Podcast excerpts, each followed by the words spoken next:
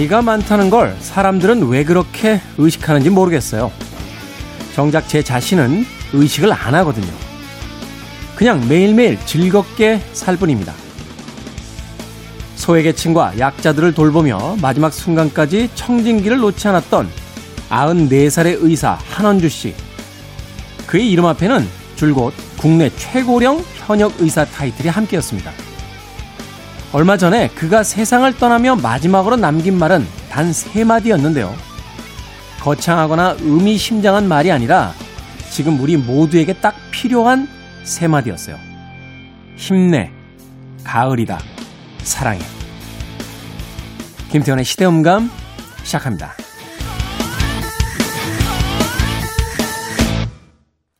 그래도 주말은 온다. 시대를 읽는 음악 감상의 시대음감 김태훈입니다. 저도 이 기사를 봤는데요. 국내 최고령 현역 의사로 불렸던 한원주 원장님, 네. 지난 9월 30일 숙환으로 별세했다는 소식이 전해졌습니다. 아흔이 넘은 나이에도 네. 여전한 현역으로서 어, 자신이 가지고 있었던 그 의수를 소외계층과 약자들에게 예, 베풀려고 했던 진정한 의인이 아니었나 하는 생각이 듭니다.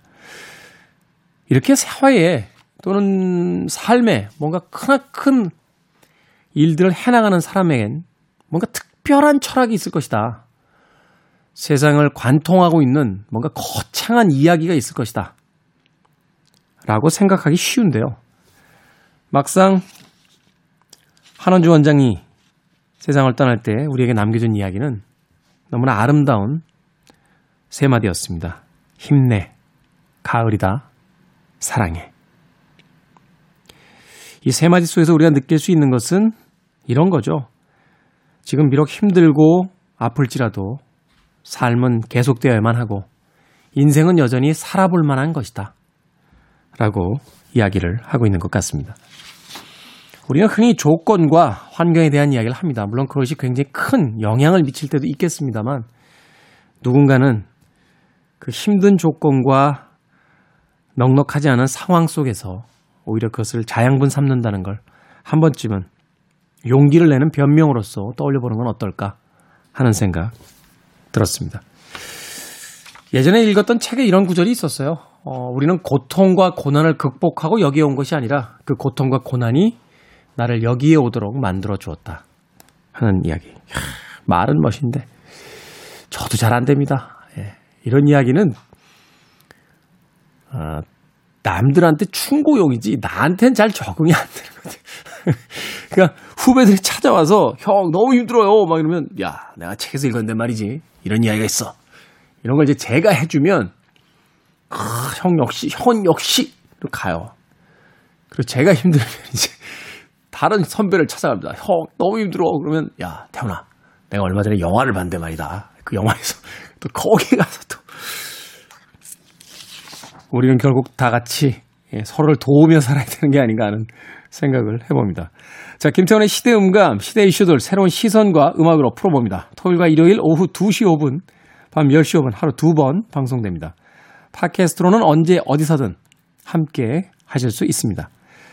힘내, 가을이다, 사랑해. 이 세 마디를 음악의 제목 하나로 옮긴다면 이런 제목이 되지 않을까 생각했어요. Falling in Love. 시가렛 애프터 섹스가 노래합니다.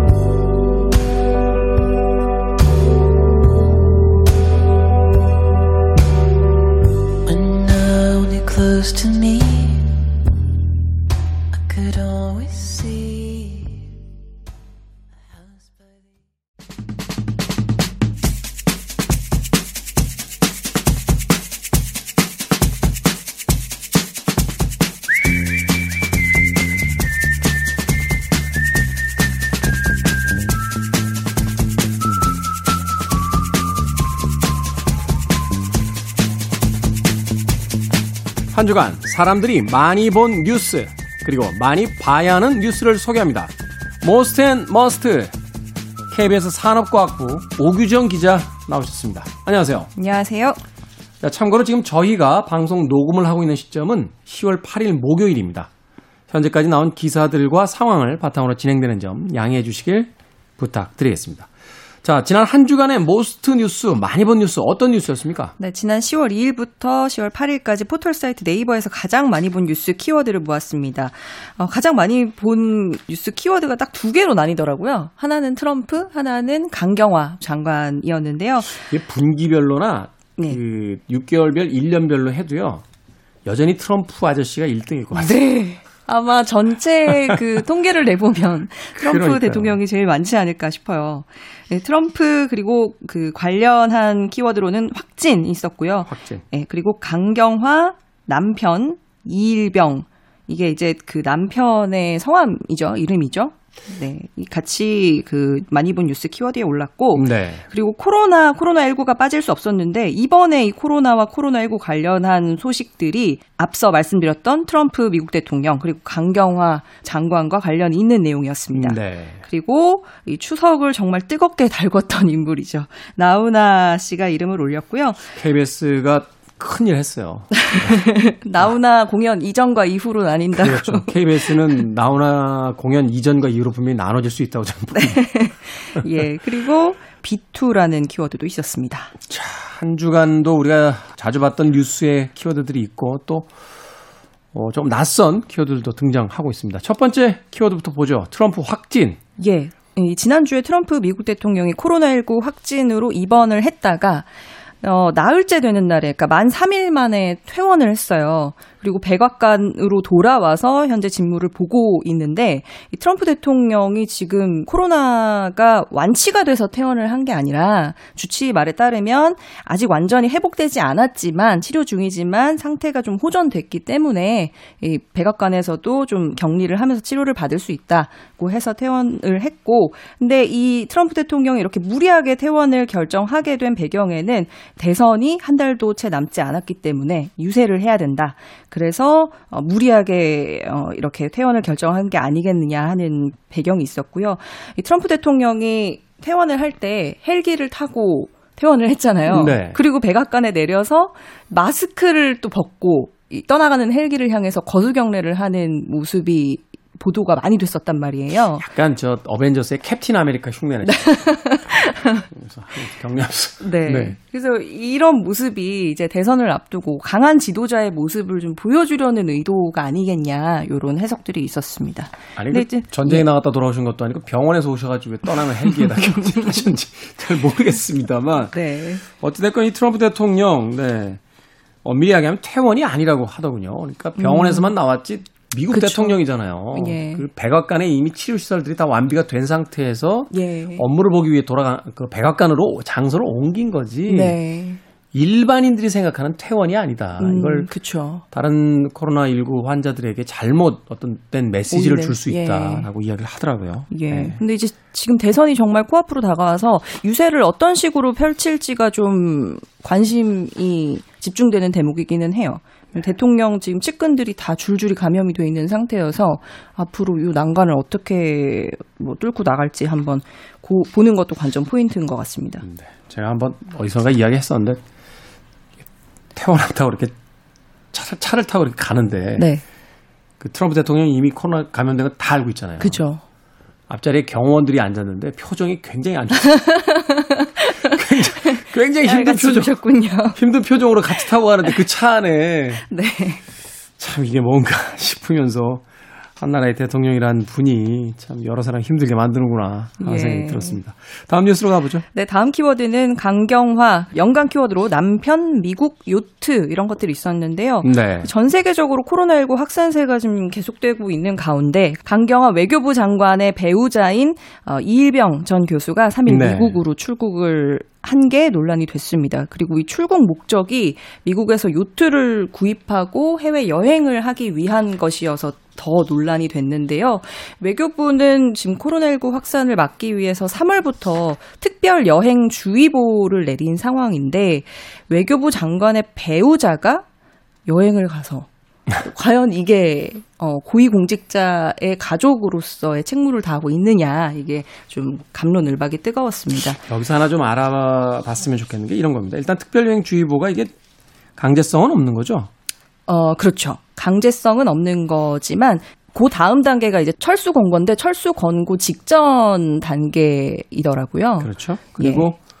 고위공직자 가족으로서의 책무라고 하는데 이런 게 있습니까? 고위공직자가 가족 네. 중에 있으면 가족들이 어떤 책무를 얻게 된다는 게 이제 법에 있나요? 법에 있는 건 아니죠. 예. 그죠. 네. 아니 제가 이 얘기를 왜 드리냐면 저는 이제 특정한 어떤 그 정당의 정치인들을 이제 비유할 생각은 없고요. 음. 우리가 그 사회적으로 어떤 기준이 있어야 되겠다는 생각을 해봐요. 네. 이 계기를 통해서. 왜냐하면 이제 정권이 바뀔 때마다 음. 같은 논리를 가지고 서로 공격을 해대면서 서로의 발목을 잡거든요. 음. 그렇죠. 그렇다면 네. 우리가 뭔가 좀 논의를 진행을 할 때 어떤 기준이 되는 것들을 좀 확고하게 해놓고 음. 진행을 해야 되는데 대부분의 그 상대에 대한 어떤 그 비판과 비난의 어떤 기준이 뭐냐면 너희도 그랬잖아. 네. 어? 그러니까 우리도 그럴 수밖에 없어라고 음. 하는 초등학생들이 멱살 잡고서 어?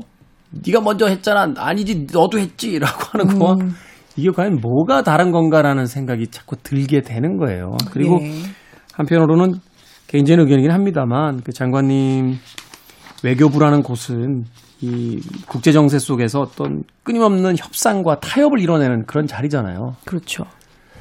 배우자분을 설득이 안 되는데 예, 참 청문회 나와서 본인도 어, 답답하다는 듯이 예, 예. 말씀을 하셨는데 이게 과연 일반 국민들이 이걸 납득할 수 있는 상황이겠느냐 음. 여기에서 참 여러 가지 생각들이 많아집니다. 네, 그 지금 해서 지금 계속해서 이제 그 부딪히는 어떤 가치가 이런 것 같아요. 그 코로나19로 인한 어떤 국민의 안정권, 그 다음에 또 하나는 개인의 기본권, 이런 거가 충돌했을 때 어떻게 해야 될 것이냐, 어떤 대안을 찾아야 될 것이냐, 이런 것들이 계속해서 부딪히고 있는 것 같습니다. 그렇죠. 여기에 또 연관돼서 또 황교안 전 총리 또 종교 모임 때문에 나가, 나간다, 음. 또뭐 민경욱 전뭐 이야기하고 싶지는 않습니다만 방송국 앵커분 또 전 국회의원분 음. 또 남의 나라 정치 한복판에 가서 또 그 영어로 된 피켓 들고 시위하고 계시고 네. 그러면서 막 이게 단순 비교가 되느냐 막 이런 얘기를 하는데 국민들의 눈에는 다 비슷하게 보이는 것 같습니다. 다음 뉴스 가겠습니다. 네, 다음 키워드는 나훈아인데요. 추석 연휴 기간에 KBS 2TV에서 방송됐던 그 나훈아 비대면 콘서트 2020 한가위 대기획 대한민국 Again이라는 그 콘서트가 화제가 됐습니다. 아, 제목이 참 기네요. 네, 대한민국 Again. 네. 예, 그런데 이게 그 나훈아 선생님이 15년 만에 TV에 등장한 거라고 하더라고요. 그래서 어, 굉장히 좀 화제성, 그러니까 무대 그 자체로도 굉장히 화제성이 있었고, 이 15년 만에 TV에 나오는 거기 때문에 그그 자체로 굉장히 희소성이 있어서 화제가 됐었는데 이 무대에서 했던 소신 발언이 지난주 내내 또 도마 위에 올랐습니다. 어, 어떤 내용이었냐면 많이들 아시겠지만 KBS에 대해서 어, 이것저것 눈치 안 보고 국민을 위한 방송이 됐으면 좋겠다. KBS 거듭날 거다. 이런 발언을 하시면서 네. 어, 또 어떤 얘기를 하셨냐면 역사책에서도 국민 때문에 목숨을 걸었다는 왕이나 대통령은 한 사람도 본 적이 없다. 나라를 지킨 건 바로 여러분이다. 국민이 국민이 힘이 있으면 위정자가 생길 수 없다. 이렇게 얘기한 것을 두고 이 과연 그 나훈아 씨의 이런 발언이 그 여야의 어느 쪽을 비판한 것이냐. 이걸 두고 이제 정치권에서 아전 인수격 공방이 이어졌습니다. 어, 나훈아 씨의 그 쇼의 이면에 있는 이야기가 또 화제가 되기도 했는데 저는 이렇게 해석하고 싶어요. 그 어느 쪽을 비판한 거냐는 중요한 게 아니고요. 예. 어, 텔레비전에서 이런 이야기를 할 수 있는 시대라는 게 중요하다는 어, 생각이 듭니다. 예, 저도 깜짝 놀랐어요. 어, 네. 예. 이런 이야기를 할 수 있잖아요, 이제. 그게 중요한 시대다. 나는 왜냐면 이제 정치적인 발언이 어차피 그 입장들의 차이가 있는 거니까 이게 어느 쪽 나훈아 씨가 무슨 저 심판으로 등장한 게 아니니까 그분의 어떤 정치적인 의견이 뭐 네. 중요하다 이렇게 생각할 수는 없겠습니다만 음. 텔레비전을 통해서 이제 우리가 이런 이야기를 할 수 있는 시대를 살고 있다. 음. 그리고 이런 시대를 더 이상 되돌리면 안 된다. 네. 이게 중요한 게 아닌가 하는 생각을 해봅니다. 사실 어느 쪽에 붙여서 해석을 해도 다 통하더라고요. 그러니까요. 네. 그러니까요. 자, 다음 뉴스 가겠습니다. 네, 다음 키워드는 B2인데요. B2. 이, 네, B2. 그러니까 영끌 B2라는 키워드가 좀 최근에 많이 어, 화제가 됐었잖아요. 그러니까 영끌이라고 하는 거는 영혼까지 자금을 끌어모아가지고 부동산을 산다 할 때 그 영끌이고 B2라는 거는 빚을 내서 투자한다의 줄임말 B2인데 이 B2 열풍의 규모가 지금 좀 상상을 초월하고 있는 것 같습니다. 네. 통계들이 좀 나오고 있는데요. 지난 3월부터 8월까지 5달 동안, 그러니까 5개월 동안 20대가 증권사로부터 빌린 주식 매수 자금, 그러니까 신용거래 융자인데요. 그러니까 빌려가지고 투자하는 거죠. 이게 2,700억 원을 넘은 걸로 집계가 됐습니다. 8월 말을 기준으로 집계를 한 건데 이게 지난해보다 얼마나 8개월 동안 증가를 했는지를 봤더니 3, 40대는 한 70%대 정도 증가를 했어요. 어, 이것도 적지 않네요. 네, 적지 어. 않죠. 그러니까 전체적으로 저, 증가는 했지만 20대 같은 경우에 134%의 증가율을 기록했습니다. 20대는 원래 주식 투자를 많이 안 했기 때문에 그쵸, 예, 증가율이 이렇게 좀 했었죠. 더 예. 높게 나온 게 아닌가 하는 또 생각도 해보네요. 네. 예, 그리고 이 증권사의 신규 개설 계좌 수 절반 이상이 2030 세대에 쏠려 있었다고 하더라고요. 음. 그래서 이 20대, 30대 젊은 세대가 이 재테크의 수단으로 투자에 좀 눈을 뜨는 게 아니냐 뭐 이런 겁니다. 재테크인가요? 어, 한 투자사에서 설문조사를 했는데요. 2030 세대가 이렇게 투자를 하는 거에 대한 그 투자 목표 1순위가 주택 구입을 위한 재원 마련이었고요. 네. 그 다음에 두 번째가 은퇴 자산을 축적하기 위해서. 그러니까, 어, 보통 이제 정년이 뭐 길어봐야 60살이라고 한다면 60살부터 100세 시대라고 하는데 그러면 한 3, 40년 동안 뭘 먹고 살 것이냐. 이런 미래에 대한 그 불투명함, 그러니까 불안함, 이런 것들이 있더라고요. 아니 근데 2030이 은퇴 자금을 만들어요 벌써? 이 순위가 은퇴 자금이었다니까요. 그러니까 아마 1순위의 주택 구입이 이제 2030이고 3, 40대가 아마 은퇴 자산 축적에 대한 이야기가 아닐까 하는 생각을 해보게 되는군요. 이거 참 뭐라고 이야기하기가 그렇습니다. 아, 우리 사회 지금 저 어떤 경제적인 경제적인 상황 자체가 정상이라고 볼 수는 없는 것 같아서 이게 참 음, 뭐라고 이야기하기가 쉽지 않네요. 증권 투자하세요? 저는 예전에 한번 했다가 한번 그 심하게 음. 안 오르고 한 1년을 마음고생해가지고 제 결혼 자금을 막 이렇게 저는 안 하는데요. 네. 아직까지는 안 하는데 딱 한 번 해봤는데 눈 뜰 때마다 일기예보보다 증시부터 보게 되더라고요. 그래서 음. 그만해 하기로 했습니다. 근데 증시를 하게 되면 증시를 보게 되면 사람이 그렇게 똑똑해진다고 하더라고요. 뭐 여러 가지 정보를 아, 알아야 되니까. 네. 아 그렇군요. 한편으로는 하루에 기분이 15번 이상 바뀌어요. 네.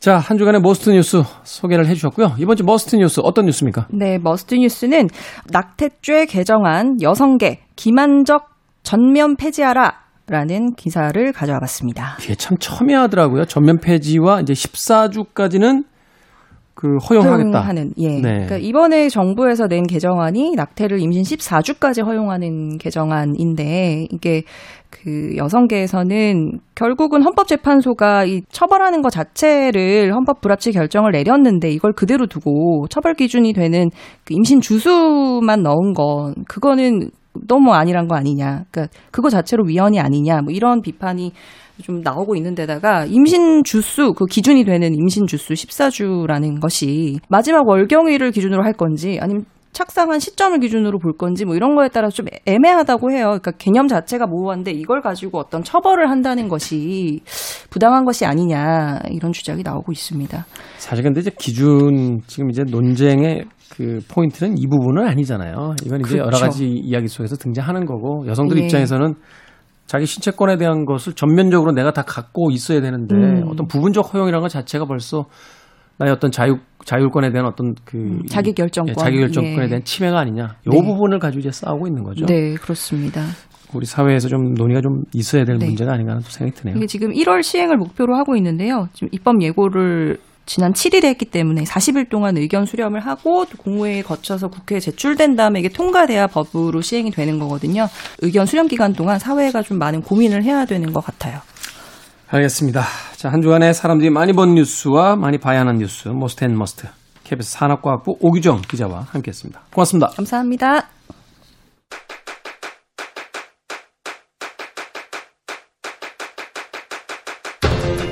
그래도 주말은 온다. 김태원의 시대 음감.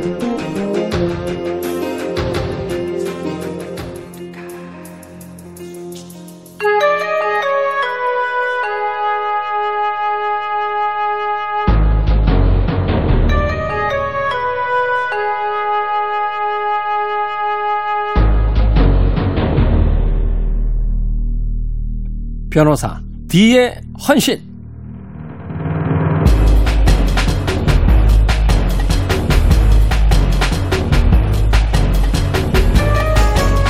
사마강의 자치 통감, 서거정의 동국 통감. 옛 역사책들에는 거울 감자가 자주 쓰입니다. 역사적 사실을 비춰 본보기로 삼자는 의미죠. 과거는 현재와 미래를 비추는 거울이라는 말과도 일맥상통합니다. 과거의 사건을 통해 우리의 시대를 비춰봅니다. 변호사 D의 헌신. 오늘도 도진기 변호사님 나오셨습니다. 안녕하세요. 안녕하세요. 도진기입니다. 변호사님이자 작가인 어, 우리 도진기 변호사님 공통으로 부를 수 있는 단어는 없나요? 변 변가 작 아니 변소라는 사람도 있더라고요. 예? 변호사이자 소설가라고 해서 아, 그건 아니지요. 변호사님으로 제가 호칭하도록 하겠습니다. 깔끔한 이미지의 우리 도진기 변호사님은 하루에 거울을 몇 번이나 보십니까? 상당히 자주 봅니다. 음. 오전, 오후 이렇게 한 대여섯 번씩은 보는 것 같아요.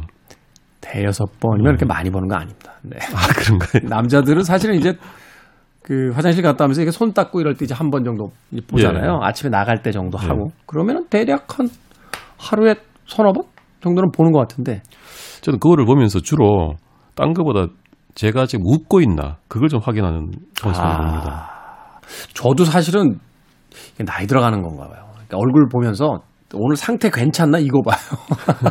왜냐하면 옛날에는 안 그랬는데 요새는 그 피곤하거나 상태가 좀 안 좋아지면 티가 너무 금방 드러나서 예. 얼굴에 그래서 이제 그, 그거 정도만 이제 이렇게 보게 되는데 입가가 처지죠.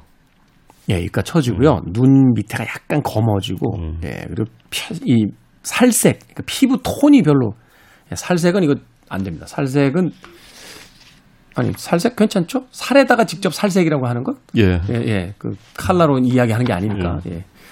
어찌됐건 말이 길어졌습니다. 자, 김태현의 시대음감, 이 시대에 주목해보는 그날의 사건 이야기.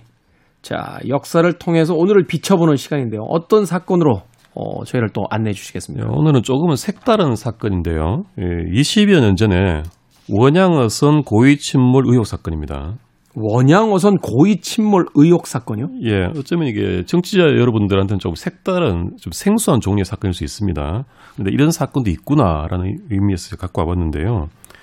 98년 7월 달에 저먼 남미 포클랜드 앞바다에서 네. 우리나라 원양어선이 화재로 침몰하는 사건이 발생합니다. 원양어선이 화재로 침몰했다. 예. 근데 그 몇 달 뒤에 그배 기관장이던 사람이 어떤 남미 항구에서 그배 선원들하고 술자리를 하면서 네. 사실은 내가 그 배에 펌프를 열었어. 그 킹스턴 밸브라고 바닷물을 끌어들이는 펌프가 있습니다. 그거 이렇게 배 이렇게 균형 잡을 때 쓰는 거 아닙니까? 좌우로. 그렇죠. 어, 예. 뒤뚱뒤뚱 할 때 이제 물 집어넣어 가지고 그 무게 맞추고 막 이러는 거. 예, 잘 아시네요. 그걸 내가 열었어. 그래서 침몰 시켰어라고 술 마시면서 자랑스럽게 얘기를 해버린 겁니다. 그게 자랑할 일인가요? 그래서 범죄가 밝혀지는 경우가 상당히 있습니다. 술 먹고 자랑하다가. 좀 이해, 이해가 안 가는데 남들이 이야기해도 입을 막아야 될 상황에 이게 예, 어찌됐건 예, 진행을 좀 해보죠. 예, 사건. 그래서 이제 그걸 들은 선원이 경찰에 신고를 해서 문제가 됐고요. 경찰의 수사 끝에 이 고- 기관장 위에 네. 선장을 배를 고의 침몰시켰다라는 혐의로 기소를 합니다. 음. 그 죄명이 정식으로 이제 선박 매몰죄라는 건데요. 이게 선박? 뭐냐면 선박 매몰죄. 매몰죄. 되게 특이한 죄명이죠. 그 사람이 타고 있는 선박을 고의로 침몰시켰을 때이 처벌하는 건데요. 무기형 혹은 징역 3년 이상이 굉장히 중죄입니다. 아니 이게 지금 징역 3년 이상이 아니라 징역 한 15년 이상 돼야 되는 거 아닙니까? 잠깐 사건 내용 말씀드리면 이렇습니다. 98년 7월 29일 오전 9시 20분자에 그 원양어선 35톤짜리 이 배에서 원인 불명의 화재가 나서 침몰 그 화재가 나서 불타기 시작합니다. 네. 그래서 한 시간 뒤에 선장이 구조배라고 이제 우양호가 오니까 바로 그 배로 튀어갑니다.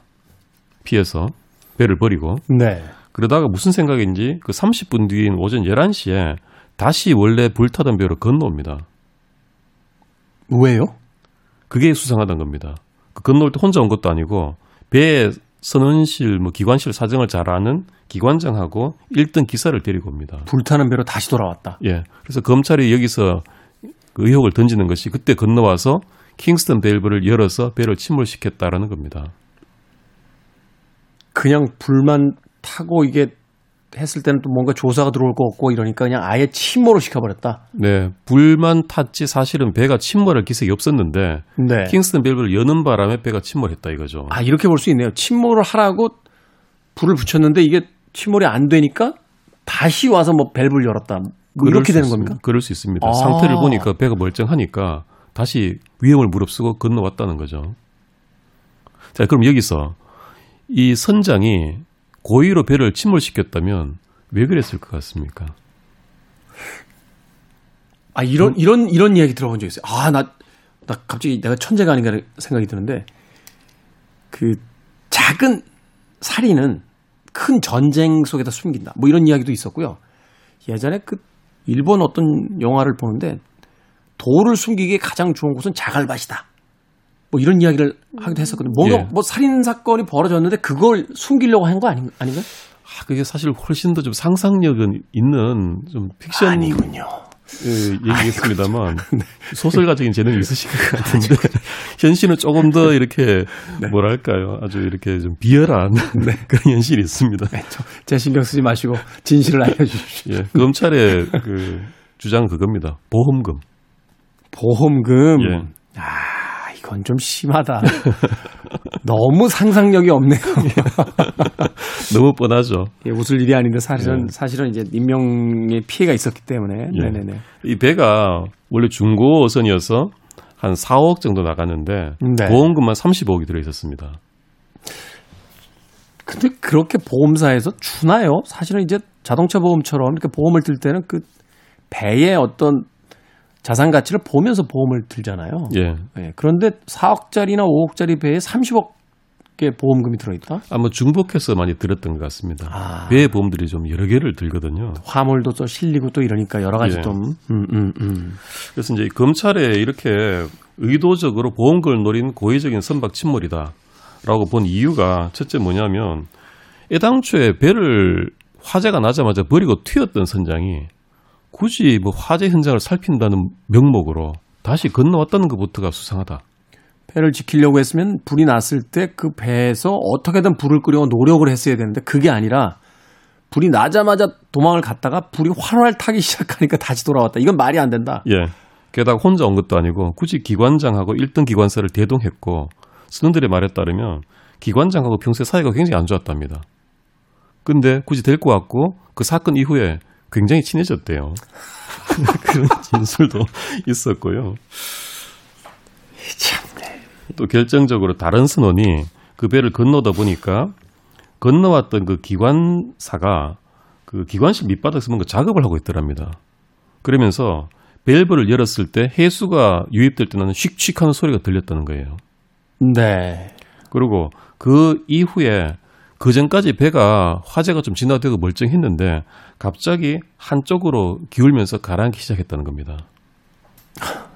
멀쩡하던 배가 한쪽으로 균형을 잃기 시작했다. 예. 네. 그다음에 해양연구소 보고서에 따르면 이런 배의 침몰 상황을 보니까 적어도 킹스턴 밸브와 연결된 그 수압 물의 유입 정도에 의해서만 이런 침몰이 가능하다라는 보고서를 냈어요. 단순하게 배 위에서의 어떤 화재만을 가지고 배가 그렇게까지 침몰하진 않는다. 예. 아, 그다음에 아까 말씀드렸듯이 이 기관사가 동료들하고 술을 마시면서 내가 킹스턴 밸브를 열었어라고 자랑했다는 말. 그리고 갑판장한테도 사고의 흔적을 없애기 위해서 그럴 수밖에 없었다 이런 말을 했다는 겁니다.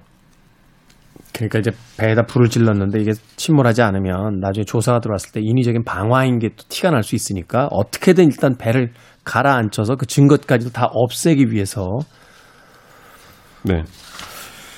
일단은 이제 법정으로 가겠죠. 예. 그래서 이런 것들에다가 아까 말씀드린 그 보험 가입 상황 이런 네. 걸 더해서 1심, 2심에서는 이 선박 고의 침몰이 유죄로 판정이 됐습니다.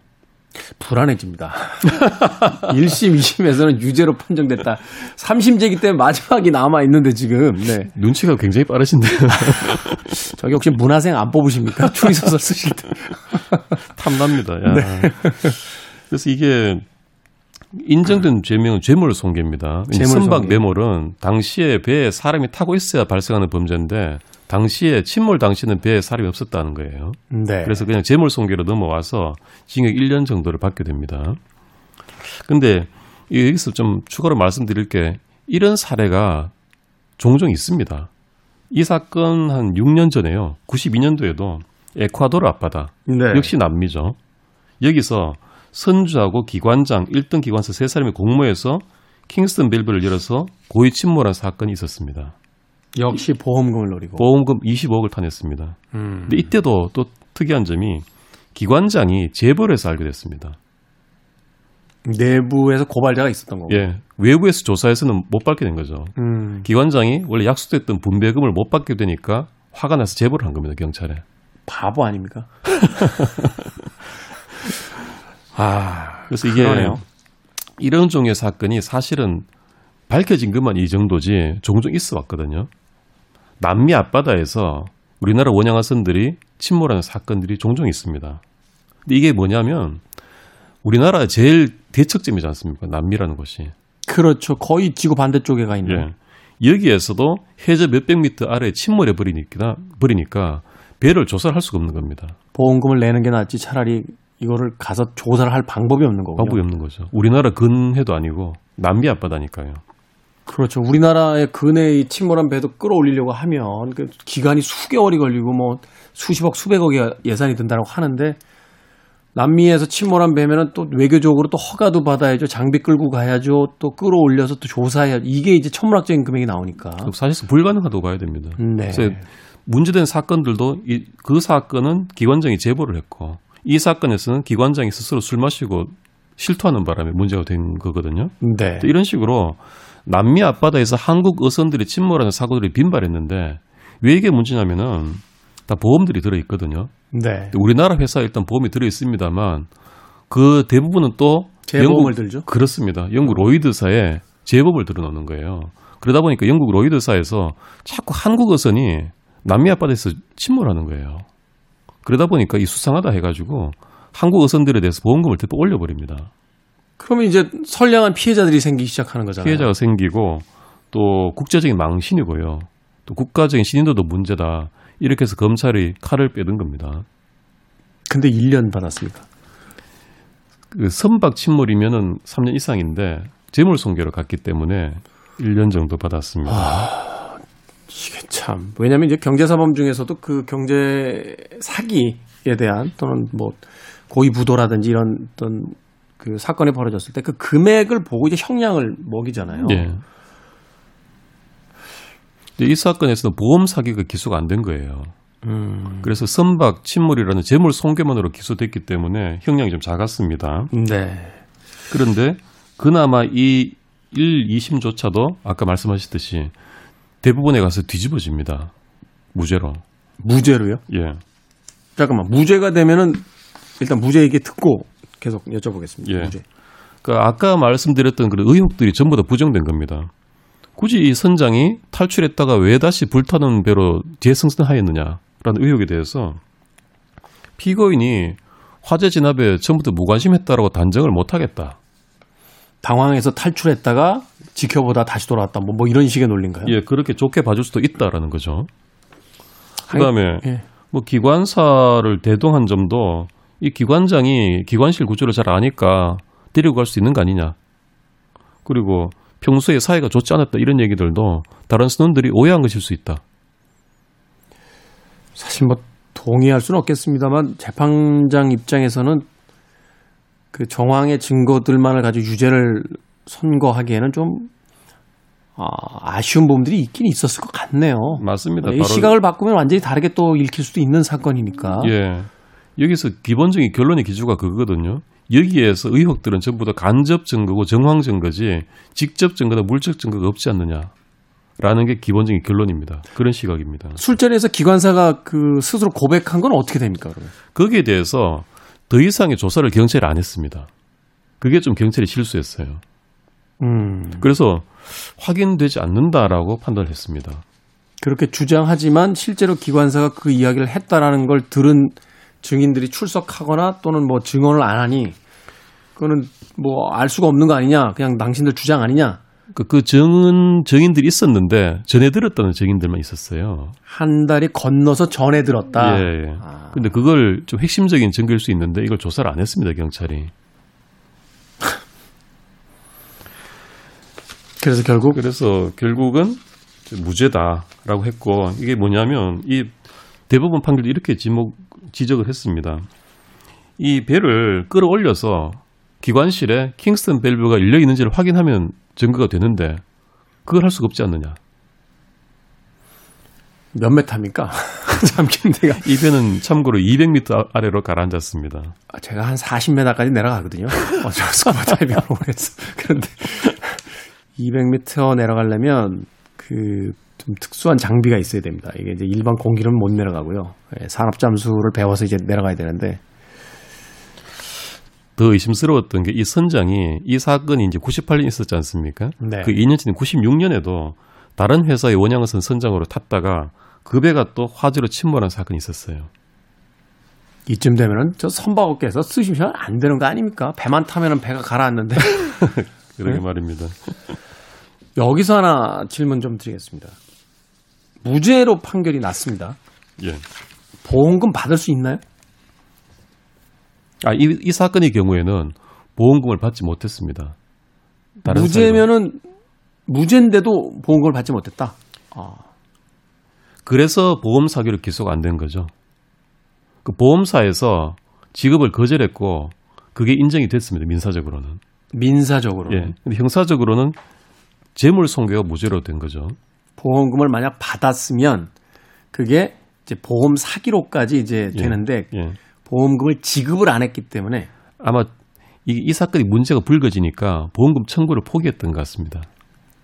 자기들끼리 이제 모여서 야 여기서 우리가 보험금까지 달라고 하면은 이 보험사에서 또 특, 수 조사관들 또 붙을 것 같은데 이런 문제 복잡해진다. 예. 뭐 이렇게 간 거군요. 사실 그게 잘 된 게 대법원 판결에서 그런 점을 지적했거든요. 여기에서 이런 보험 사기로 성립하려면 이 선장하고 배 선주 회사하고 커넥션이 있어야 되는데 그 흔적도 없다라는 거거든요.